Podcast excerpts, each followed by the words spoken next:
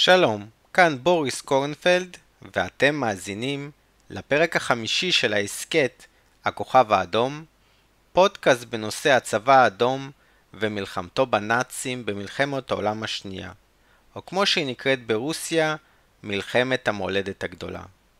בפרקים הקודמים סיפרתי איך נוצרו גבולות ברית המועצות באירופה. עכשיו נדבר על איך נוצרו גבולות מדינות אירופה האחרות, על המהלכים הדיפלומטיים של מעצמות העולם ועל תהליך הפיכתן של הדמוקרטיות הצעירות למדינות דיקטטוריות. מעניין לראות את מאבקי הכוח בין המעצמות כאשר אנחנו יודעים מי ניצח במשחק הגיאופוליטי במאה ה-20. ב-1991, עם התפרקות ברית המועצות והגוש הקומוניסטי, נותרה מעצמת על אחת בעולם, ארצות הברית של אמריקה. בסיום מלחמת העולם השנייה, נשארו רק שתי מעצמות על, ארצות הברית וברית המועצות. נכון שבאופן רשמי היו חמש מעצמות, להן יש עד היום מושב קבוע במועצת הביטחון. אך סין בוודאי לא הייתה מעצמת על בסיום המלחמה, וכך גם צרפת שנכבשה על ידי הגרמנים וחייבת את עצמאותה לבעלות הברית האחרות. גם בריטניה, שעמדה בגבורה מול הגרמנים, כבר לא הייתה מעצמת על. זה ייקח עוד כמה עשורים עד להתפרקותה, אך האימפריה הבריטית יצאה חבולה ממלחמת העולם השנייה וחדלה להיות מעצמת על. האימפריה הבריטית, ששלטה על כמעט רבע משטח כדור הארץ ועל כמעט רבע מאוכלוסיית העולם, הצטמצמה לשטח של האיים הבריטיים ואוכלוסייה של פחות מ-70 מיליון. אוכלוסיית בריטניה היום היא רק 13% מאוכלוסיית האימפריה הבריטית ב-1939, ואילו מבחינת השטח, הרי ששטחה של בריטניה כיום הוא פחות מאחוז אחד משטחה טרם מלחמת העולם השנייה. בסיום מלחמת העולם הראשונה, תמונת המעצמות העולמיות הייתה שונה. האימפריה הרוסית, האימפריה הגרמנית, האימפריה האוסטרו-הונגרית והאימפריה הטורקית-עות'מאנית התפרקו וחדלו מלהיות מעצמות. אם כי רוסיה וגרמניה יחזרו מהר למעמדן הקודם. כעת נשארו חמש מעצמות מנצחות שחילקו כראות עיניהן את העולם בריטניה, צרפת, ארצות הברית, איטליה ויפן. ב-28 ביוני 1919 בפריז נחתם חוזה ורסאי. לפי החוזה הוקם חבר הלאומים שמטרתו הייתה מניעת מלחמה באמצעות ביטחון קיבוצי, פירוק מנשק, יישוב סכסוכים בין מדינות באמצעות משא ומתן ושיפור הרווחה העולמית. לאור זוועות מלחמת העולם השנייה, אין ספק כי חבר הלאומים לא השיג את מטרותיו. לפי ההסכם, הצבא הגרמני הוגבל למאה אלף חיילים. נאסר על גרמניה להחזיק טנקים ומטוסים. הצי הגרמני הוגבל ונאסר על גרמניה להחזיק צוללות. על גרמניה נאסר לכרות ברית כלשהי עם אוסטריה ובוודאי שלא להתאחד עמה. הגבול בין צ'כוסלובקיה לגרמניה נקבע להיות הגבול הקודם בין גרמניה לאוסטרו-הונגריה. בכך, גרמניה ויתרה על חבל הסודטים העשיר במכרות אשר אוכלס ברובו על ידי גרמנים. גרמניה העבירה לפולין רצועה ברוחב 40 קילומטר שהייתה מיושבת ברובה בפולנים על מנת להבטיח לפולין גישה חופשית ובטוחה לים הבלטי. רצועה זו נקראה המסדרון הפולני. עיר דנציג, שהייתה מיושבת ברובה בגרמנים, הוכרזה כעיר חופשית. פולין התחייבה לאפשר מעבר סחורות, אנשים וכלי שיט דרך המסדרון הפולני והעיר דנציג. צרפת קיבלה מגרמניה את אלזס ולורן, השטחים שגרמניה כבשה מצרפת במלחמת צרפת-פרוסיה ב-1871. בתום מלחמת צרפת-פרוסיה, באותו ארמון ורסאי בפריז, הכריזו על הקמת המדינה הגרמנית המאוחדת. צפון שלזוויג, בעלת הרוב הדני, עברה לדנמרק. שלושה מחוזות גרמניים סופחו לבלגיה. חבל הריין, שטח גרמני שממערב לנהר הריין, הוכרז כאזור מפורז ועל הגרמנים נאסר להכניס עליו צבא. גרמניה העבירה לידי חבר הלאומים את השלטון על חבל הסאר ל-15 שנה. חלק משלזיה העילית, בעל רוב פולני, עבר לפולין, וחלק אחר, בעל רוב צ'כי, עבר לצ'כוסלובקיה. גרמניה ויתרה על כל מושבותיה שמחוץ לאירופה וגם על חבל ממל לטובת מעצמות ההסכמה. כמו כן, על גרמניה הוטל לשלם פיצויי מלחמה גבוהים. גרמניה איבדה כעשרה אחוזים מאוכלוסייתה וכ-13 אחוזים משטחה, אך נותרה המדינה הגדולה ביותר באירופה מערבית לברית המועצות. על חוזה ורסאי, בנוסף לגרמניה, חתמו בריטניה, צרפת, איטליה ויפן. ארצות הברית, שהייתה שותפה בכירה בוועידת השלום בפריז וחתמה על ההסכם, לא אשררה אותו בגלל חוסר רצון להצטרף לחבר הלאומים. ארצות הברית וגרמניה יחתמו על הסכם זהה לחוזה ורסאי פרט לסעיף חבר הלאומים. רוסיה הסובייטית, בה התחוללה באותו הזמן מלחמת האזרחים, לא הוזמנה כלל לוועידת השלום בפריז. לאחר מלחמת העולם הראשונה, צרפת המשיכה לחשוש מהתחזקותה של גרמניה וממלחמה נוספת.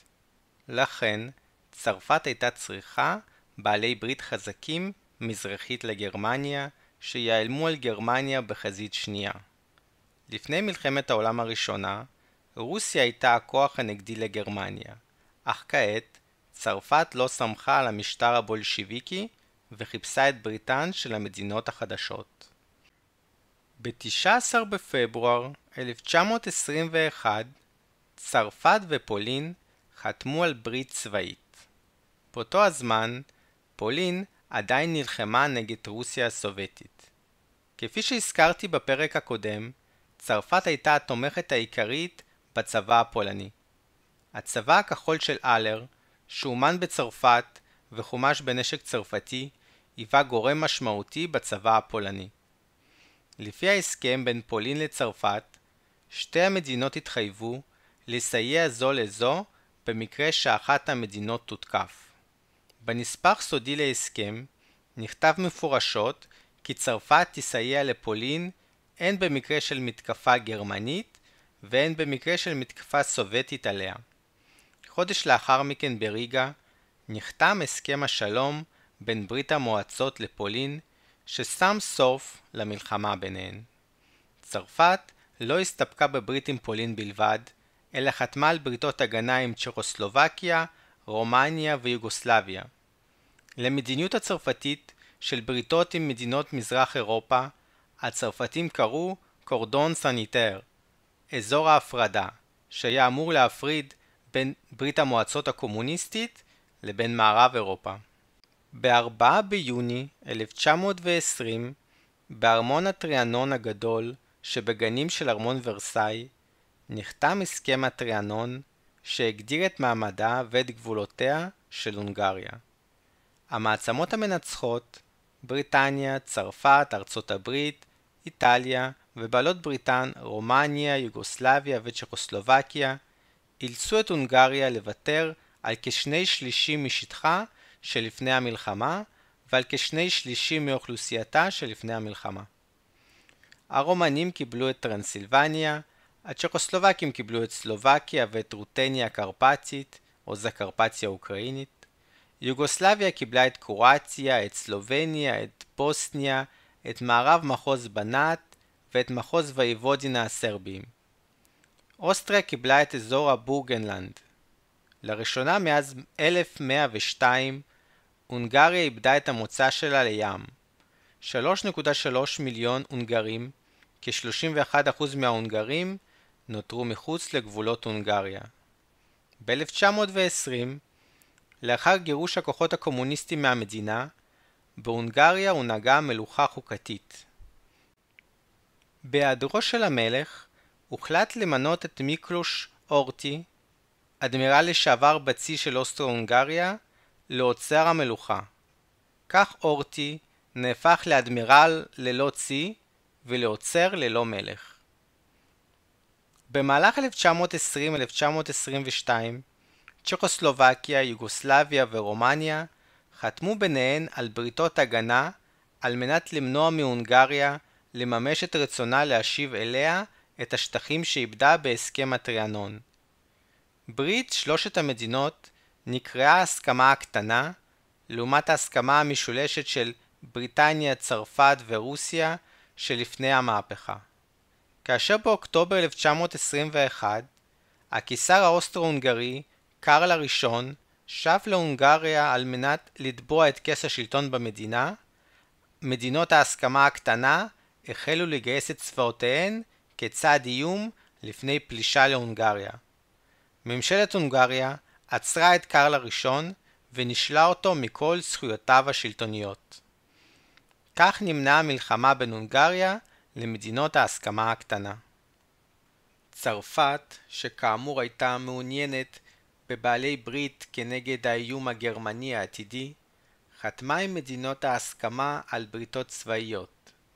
ב-1924 צרפת חתמה על הברית עם צ'כוסלובקיה, ב-1926 עם רומניה וב-1927 עם יוגוסלביה. הבריתות חייבו את צרפת ואת מדינות ההסכמה הקטנה לתאם ביניהן את מדיניות החוץ והביטחון. בסיום מלחמת העולם הראשונה, ארצות הברית הפכה למעצמה הכלכלית המובילה בעולם.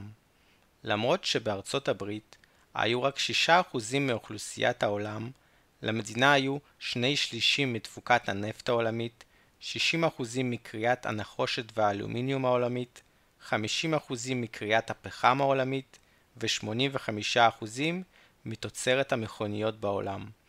בריטניה, צרפת ואיטליה היו חייבות מיליארדי דולרים לארצות הברית. רק בריטניה, ששלטה בין השאר על קנדה, אוסטרליה, הודו כולל פקיסטן ובנגלדש, ושטחים עצומים באפריקה, יכולה הייתה להתחרות מול ארצות הברית על השליטה העולמית. במקום להתחרות זו בזו, ארצות הברית ובריטניה החליטו לשתף פעולה כנגד שתי מעצמות אחרות שאיימו עליהן, צרפת ויפן. לצרפת היה את הצבא הגדול והחזק ביותר באירופה, כ-800 אלף חיילים עם אלפי טנקים ומטוסים. לגרמניה, יריבתה של צרפת, היו רק 100 אלף חיילים ללא טנקים וללא מטוסים. כזכור מהפרק הקודם, הצבא האדום של ברית המועצות הובס על ידי הפולנים להם היו פחות ממאה טנקים וחימוש צרפתי. אם נוסיף לכך את הברית של צרפת עם פולין, נוכל להבין את החשש הבריטי כי כוחה של צרפת יכול להיות מופנה כנגד בריטניה. עברו רק קצת יותר ממאה שנים מאז שצרפת תחת נפוליאון שלטה על רוב אירופה ואיימה על האימפריה הבריטית. בצידה השני של אירואסיה עלתה מעצמה חדשה, יפן. ב-1854 הקומודור האמריקאי מתיו פרי הכריח את יפן להיפתח למערב בהסכם קנגאווה. הקיסר חזר לשלוט ביפן במקום השוגון והמדינה החלה במודרניזציה מהירה. יפן הבינה שאם היא לא רוצה להפוך לקולוניה, היא חייבת להפוך את עצמה לכוח אימפריאלי. כבר ב-1894-1895 יפן ניצחה את סין במלחמת סין-יפן הראשונה, ולאחר מכן ב-1904 יפן ניצחה את רוסיה במלחמת רוסיה-יפן. עד 1910 יפן השתלטה על קוריאה, טיוואן, חצי האי ליאודונג ומחצית האי סחלין.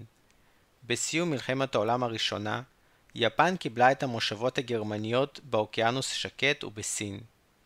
יפן החלה בניסיון להוציא את מתחרותיה, בריטניה וארצות הברית, מסין ולהפוך אותה לקולוניה יפנית.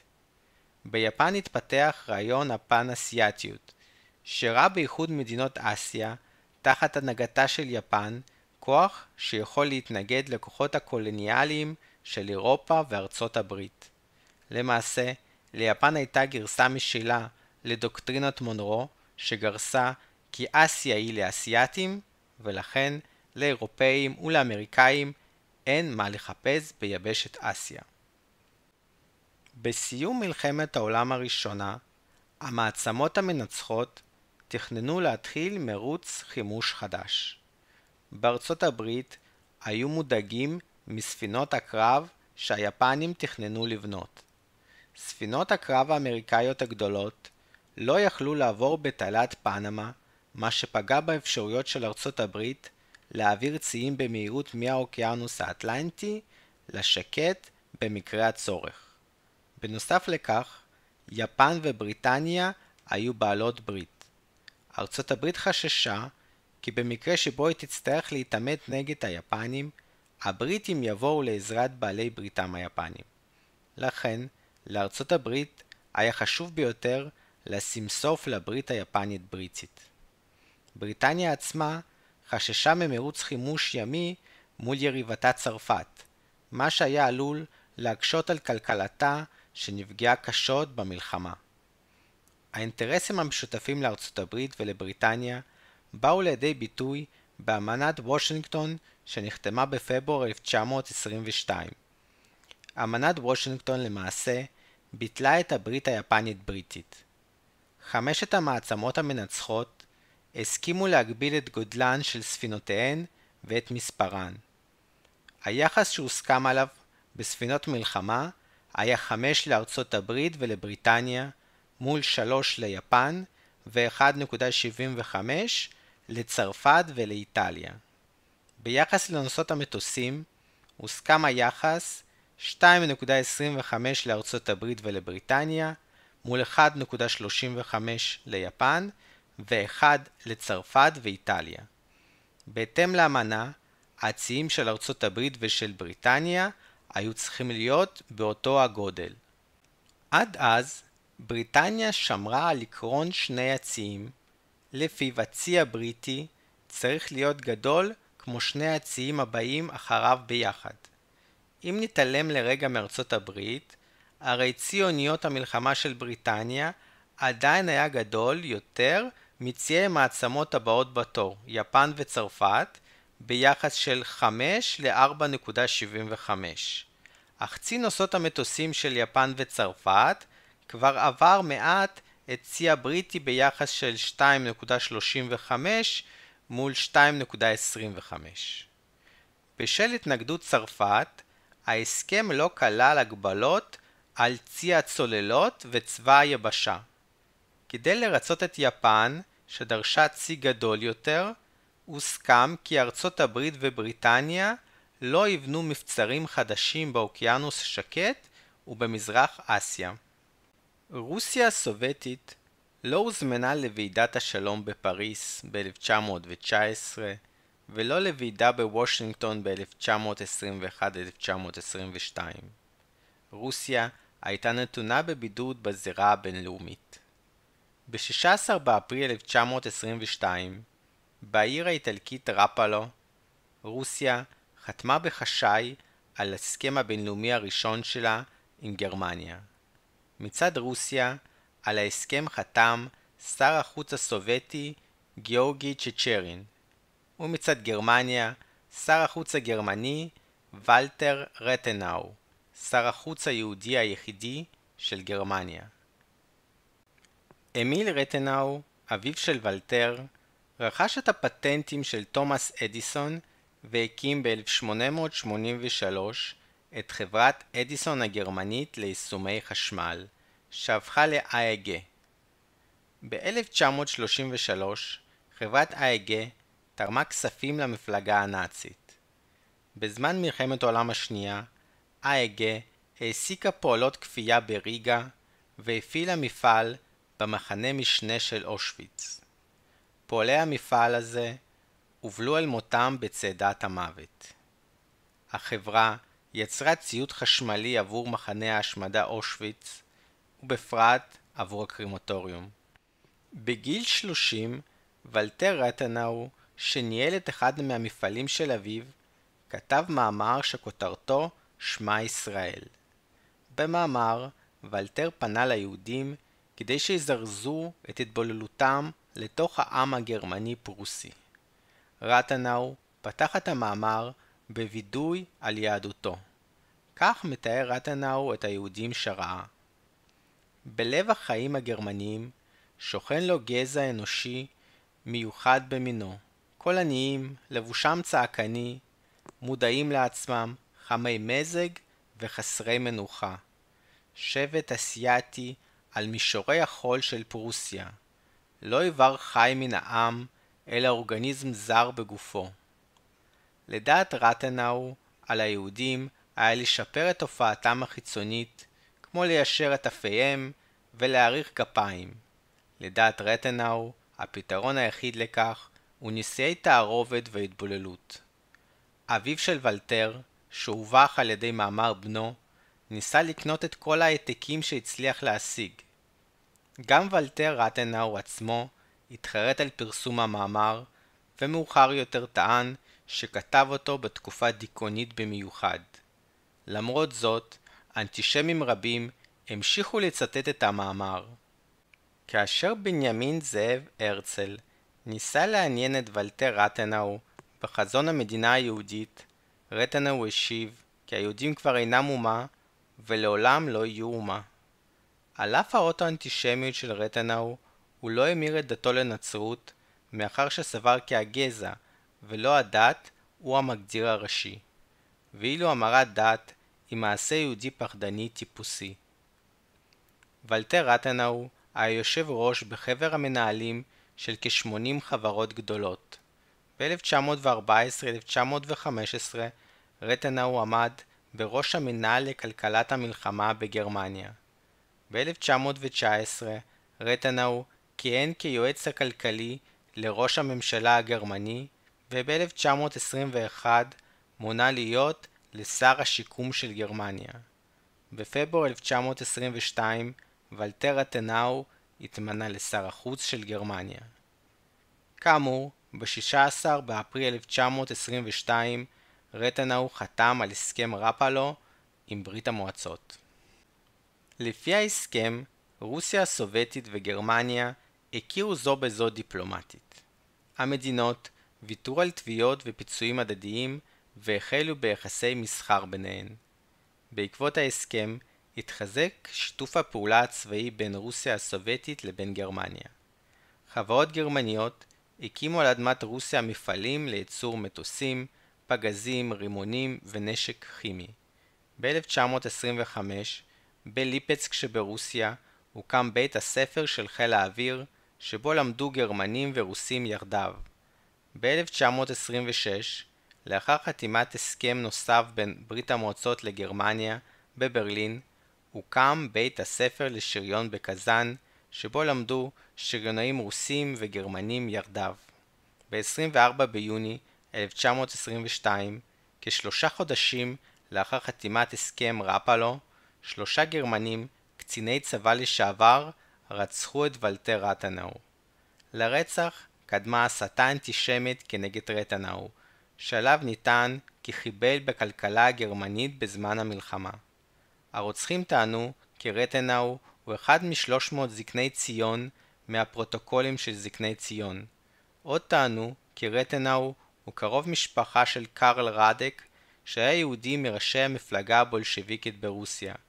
המתנגשים לא ראו בעין יפה את חתימתו על הסכם עם רוסיה הסובייטית ואת התעקשותו כי גרמניה תמשיך לפעול בהתאם לחוזה ורסאי.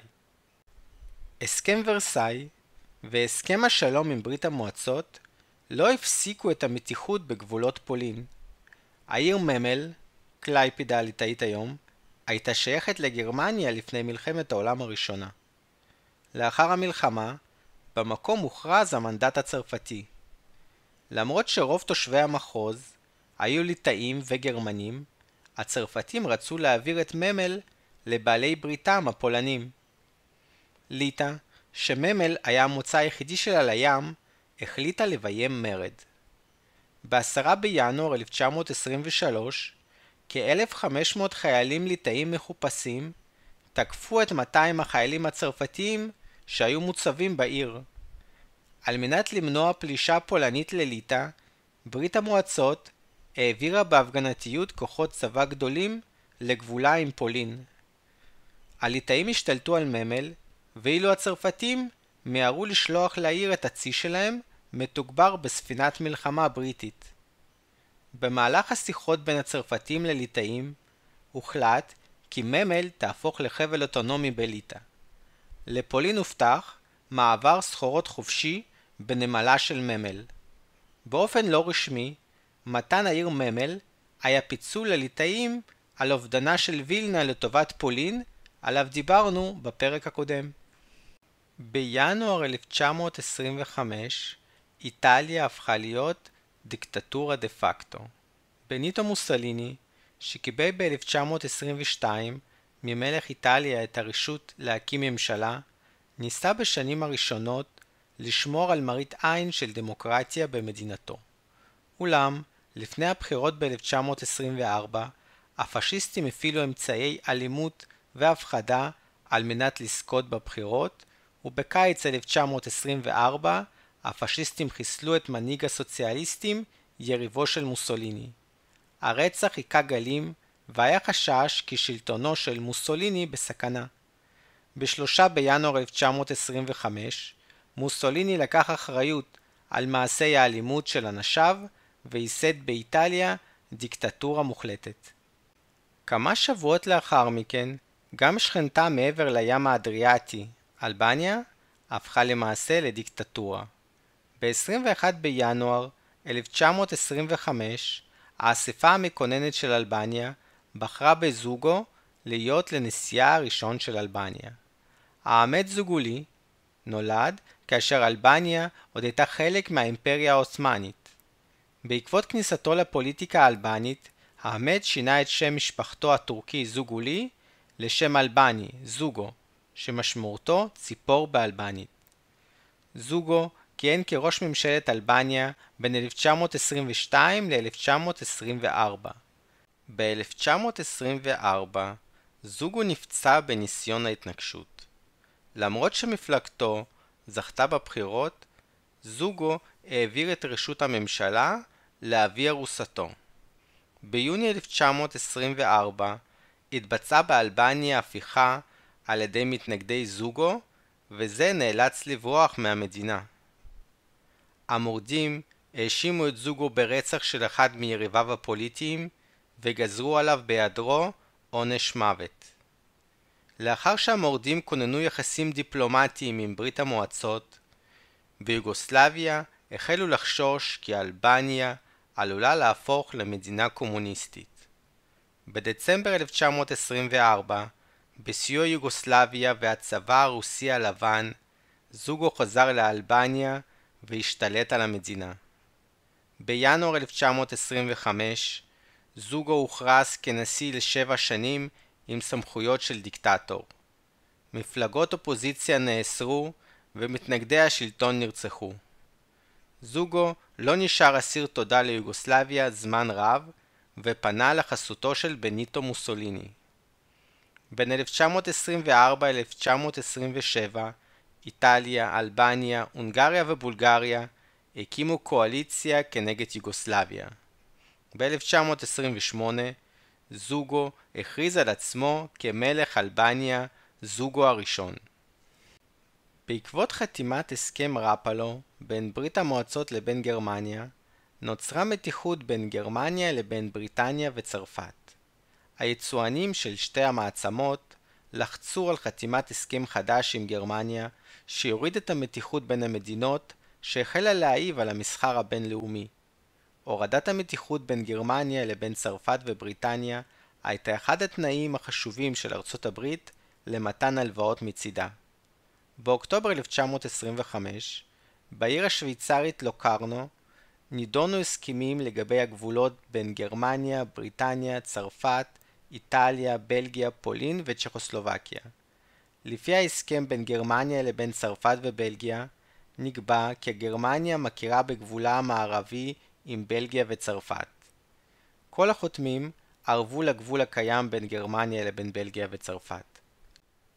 לעומת זאת, לגבי הגבולות של גרמניה עם פולין וצ'כוסלובקיה, המדינות חתמו על הסכמי בוררות בשאלת הגבולות ללא ערבות כלשהי לגבולות הנוכחיים.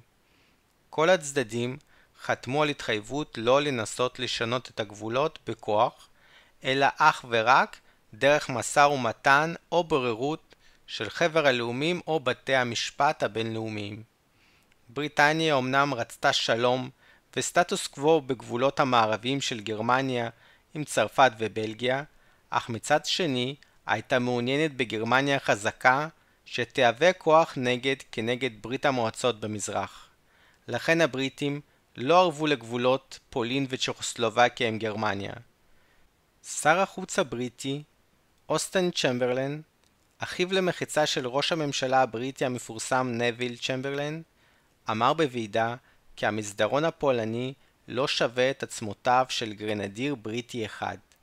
למעשה, הבריטים רצו שההתקרבות של בריטניה וצרפת לגרמניה תגרום לפולין לוותר על השטח הזה לטובת גרמניה בדרכי שלום. צרפת, המאוימת מהתחזקות גרמניה, חתמה עם פולין וצ'כוסלובקיה על הסכמים המבטיחים להן סיוע צבאי במקרה שהמדינות יותקפו על ידי גרמניה. למעשה, הסכמי לוקרנו ביטלו את הברית הצרפתית-פולנית משנת 1921. כעת, במקרה של מלחמה בין גרמניה לפולין, צרפת לא הייתה יכולה לפלוש לגרמניה מבלי לעורר את זעמן של בריטניה ואיטליה הערבות לגבול גרמניה-צרפת הנוכחי. פלישה צרפתית לגרמניה, גם בתגובה לפלישה גרמנית לפולין, הייתה עלולה לגרום למתקפה בריטית-איטלקית על צרפת. ב-1926, בעקבות הסכמי לוקרנו, גרמניה הצטרפה לחבר הלאומים. שוב ברית המועצות לא הייתה שותף להורדת המתיחות הבינלאומית. על מנת לחזק את הסכם רפלו מ-1922, שנחלש בשל הסכמי לוקרנו בין גרמניה למעצמות המערב, ברית המועצות וגרמניה חתמו באפריל 1926 על הסכם ברלין. לפי החוזה, גרמניה התחייבה לנייטרליות במקרה של מלחמה בין ברית המועצות לבין מדינה שלישית, כאשר הכוונה כאן היא לפולין. בשל הניטרליות הגרמנית, במקרה של מלחמה, צרפת הייתה מתקשה לשלוח צבא ותחמושת לפולין. חוזה ברלין נחתם לחמש שנים, שהוארכו שוב לעוד שלוש שנים ב-1931.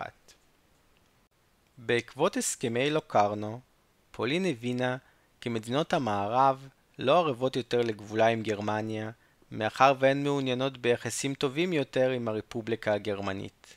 במאי 1926, לאור הסכנה לפולין, פילסוצקי, מפקד צבא פולין מתקופת מלחמת רוסיה-פולין, עליה דיברנו בפרק הקודם, ביצע הפיכה צבאית.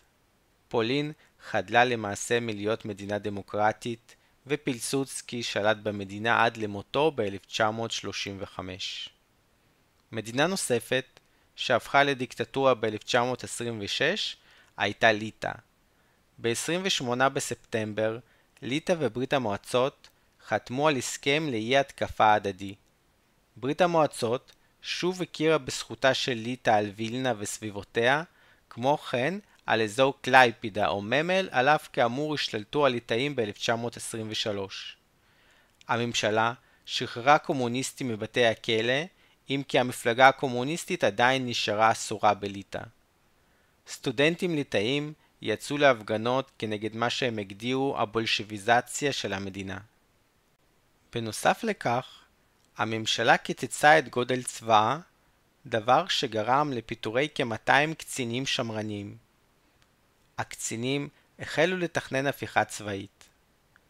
המורדים הפיצו ידיעה כוזבת על פיזורו של הצבא הפולני בווילנה וגרמו לצבא הליטאי בקובנה, שיכול היה למנוע את ההפיכה, לנוע לכיוון וילנה. ב-17 בדצמבר המורדים השתלטו על קובנה ועצרו את מנהיגי המדינה. המורדים מינו את אנטנס סמטונה לנשיא המדינה החדש. השלטונות החדשים עצרו כ-350 קומוניסטים והוציאו להורג ארבעה ממנהיגי המפלגה. מדינות המערב בירכו על ההפיכה מאחר והממשלה החדשה הייתה אנטי בולשיביקית. סמטונה, שידע כי מפלגתו אינה פופולרית בקרב העם, החליט לא לערוך יותר בחירות לפרלמנט, והמדינה הפכה לדיקטטורה. ב-1929 עוד מדינה חדלה מלהיות דמוקרטית. אלכסנדר הראשון, מלך הסרבים, הקרואטים והסלובנים, ביטל את הפרלמנט המקומי והכיל דיקטטורה צבאית מלוכנית. עם החלת הדיקטטורה, אלכסנדר שינה את שם המדינה ליוגוסלביה. בעקבות עליית הדיקטטורה ביוגוסלביה, התחזקו שני ארגוני מורדים. המורדים הקרואטים, שרצו בעצמאות קרואטיה, והמורדים הבולגרים-מקדונים, שרצו לצרף את מקדוניה לבולגריה. כאן אנחנו מסיימים את הפרק החמישי, ואתם מוזמנים להאזין לפרק השישי, שבו נמשיך לספר על תהליך הפיכתן של הדמוקרטיות הצעירות לדיקטטורות.